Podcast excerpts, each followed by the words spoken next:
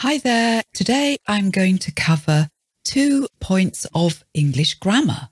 And this is English grammar that English speakers often get wrong. Grammar, G R A M M A R, means the structure of the language. And normally with Adept English and our listen and learn approach, you learn grammar automatically through listening. But there are some places where the helping hand of Adept English, that's rule six of the seven rules of Adept English, where that helping hand is really important. We give you help on the more difficult bits. So today I'm going to cover two points of grammar that English speakers get wrong. Then you can get them right. Hello, I'm Hilary, and you're listening to Adept English. We will help you to speak English fluently. All you have to do is listen. So start listening now and find out how it works. Okay, so what are these two grammar points that English speakers get wrong? What do they mix up? There is and there are. So there is bread in the kitchen, but there are tomatoes in the kitchen too. And do you say my friend and I or my friend and me? So examples would be John came with Sarah and me to the supermarket, as opposed to John, Sarah and I went to the supermarket. Let's unpack this more let's understand the reasons for these differences. Before we get onto this, just a word to say that if you would like to work on your English pronunciation, we have our English consonants pronunciation course available on our website. This is a fairly new course and we're offering a discount code on it, a summer discount code. So just have a look down there and you will see the code. If you can't see video at the moment, then you need to go to YouTube or Spotify so that you can see the video and get that discount code. It will give you 50% off our course. So it is well worthwhile. So practice your English pronunciation with a structured course on English consonants. Okay, so there is and there are, first of all. Well, at one level, it's quite simple. There is and there are a general statements to talk about what is there. So you might say, there is a cat in my garden, or there are some cats in my garden. So there is or there are depends on how many cats there are. Are you using a singular or a plural? Are you describing a singular noun or a plural noun? It gets a bit more complicated in English because we have these things called uncountable nouns. So there are certain words that you might expect to be plurals because they comprise many things, but actually it's singular. So traffic, T R A F F I C, the traffic, that would be a singular noun. It's an uncountable noun. Traffic is made up of lots of cars and vans and buses and trucks, but we talk about it in the singular, the traffic. So we would say there is a lot of traffic on the road today. We might say there is a lot of work to do. That work may be made up of many tasks, but we talk about it as a singular substance. There's bread in the kitchen. So we're talking there about bread as an uncountable noun. There might be lots of pieces of bread, but bread is an uncountable singular noun. So other examples, tourism, that's an uncountable noun. Custard, milk, those are uncountable nouns. So you would say there is a lot of bread left, and we break the rule slightly, and we would say there is lots of bread left. So even though lots is plural in that sentence, we'd still say there is lots of bread because we're referencing that uncountable noun bread. We tend to avoid those sorts of discrepancies in written English. We're more careful about our grammar here. but you'll hear there is lots of many times in spoken English, even though it's incorrect. Similarly, you might hear someone say, There's two reasons for this. There's is short for there is two reasons for this. Somehow, because it's shortened, they're more likely to overlook the error there. Not many people would say there is two. There is two reasons, but it's easy to say there's two reasons. I think the reason why this happens is when you shorten there is to theirs, that's easy to say. But if you shorten there are to there're, there're, that's harder to say. There are two reasons. People do say that, but it's harder to articulate. So in summary there, there is for singular nouns and uncountable nouns, and there are for plural nouns. So you just need to be careful and be sure which word in the sentence you're describing with there is or there are. Second point of grammar today, things that English speakers get wrong. My friend and I or my friend and me? Which one is it? Doesn't really matter who the other person is. It could be my husband and I or my wife and me. Sometimes people get this wrong and they use the wrong one, particularly in spoken English. So how do you know which is the right one to use, I or me?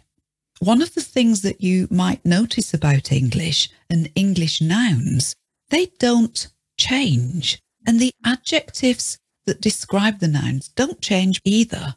So we're not used to things that change their form according to which part of the sentence they appear in. Now, I studied Latin as my first degree, and Latin is one of those European languages where the ending of the word changes quite a lot depending upon which part of the sentence that word is in. You'll find this happens a lot in languages like German too. It's not just the Latin languages that do this. But in English, we're not used to this. And one of the few places where there is a difference is in the use of pronouns. So this is one of the reasons why we get I and me wrong. The really simple answer here is that if you are the subject of the sentence, the person doing the main action, it's I. And if you're the person to whom the action's being done, or you've got a preposition in front of your pronoun, so it's to me or for me, then obviously there it's me rather than I. So I parked my car, but my car was parked for me. I visited her and then she visited me. So you can see the difference there. We wouldn't get those ones wrong. What seems to confuse the issue, though, is when we add another person into the mix. So if we're talking about my husband and I, or my friend and me, that's when it goes wrong for English speakers. So you'll hear things like, Sarah and me went out last night. Or Ferdinand came out with Sarah and I last night. But you wouldn't say, me went out last night or Ferdinand came out with I last night, those ones would sound wrong. But somehow it doesn't sound as wrong when there's another person added into the mix, and that's where the mistakes happen. So to get this right, you apply a simple grammatical rule. If it's I, you're the subject of the verb. You're the one doing the action. And if it's me, you're the object of the verb. You're the one to whom the action is being done by someone else. Or, as I say, if you've got a preposition for me, to me, something like that, by me, then it's always me. You wouldn't say by I. So if you like, a good way to make sure you've got it right is to remove that other person from the sentence and listen to it. It'll probably sound wrong, so me parked my car is clearly wrong. Ferdinand came with Sarah and I doesn't sound wrong, but Ferdinand came with I certainly does sound wrong. So maybe just apply that as a test to see what sounds right. Also beware the passive voice. We can use verbs sometimes in the passive voice. This is when you have a verb where I might be the person that the action's being done to, but I'm still the subject of the sentence. I am being asked to look after their dog. It's still I there because it's passive voice, whereas they're asking me to look after their dog. Me, because I'm the object of the asking there. They are the subject of the sentence. Another example of that, I have been offered a new job. So I am the subject of the sentence there, whereas you could say they've offered me a new job. So I'm there, the object of the sentence. So a little bit of care there with passive voice that can confuse things as well. Shall we practice with some sentences here? Repeat these sentences after me. There is still one exam question left to practice. There is still one exam question left to practice. There are loads of tomatoes in the fridge. There are loads of tomatoes in the fridge. There are at least three reasons why I changed my car. There are at least three reasons why I changed my car. My sister came with me to my friend's house. My sister came with me to my friend's house. I have been given a new lease of life by these vitamins. I have been given a new lease of life by these vitamins. Taking these vitamins has given me a new lease of life.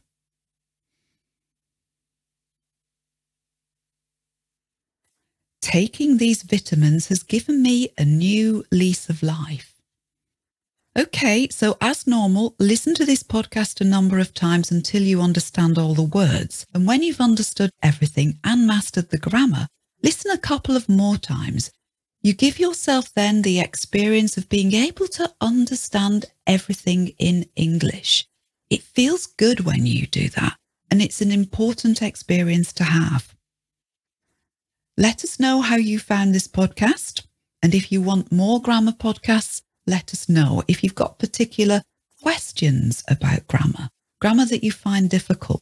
Drop us an email or give us a comment online. Enough for now. Have a lovely day. Speak to you again soon. Goodbye. Thank you so much for listening. Please help me tell others about this podcast by reviewing or rating it.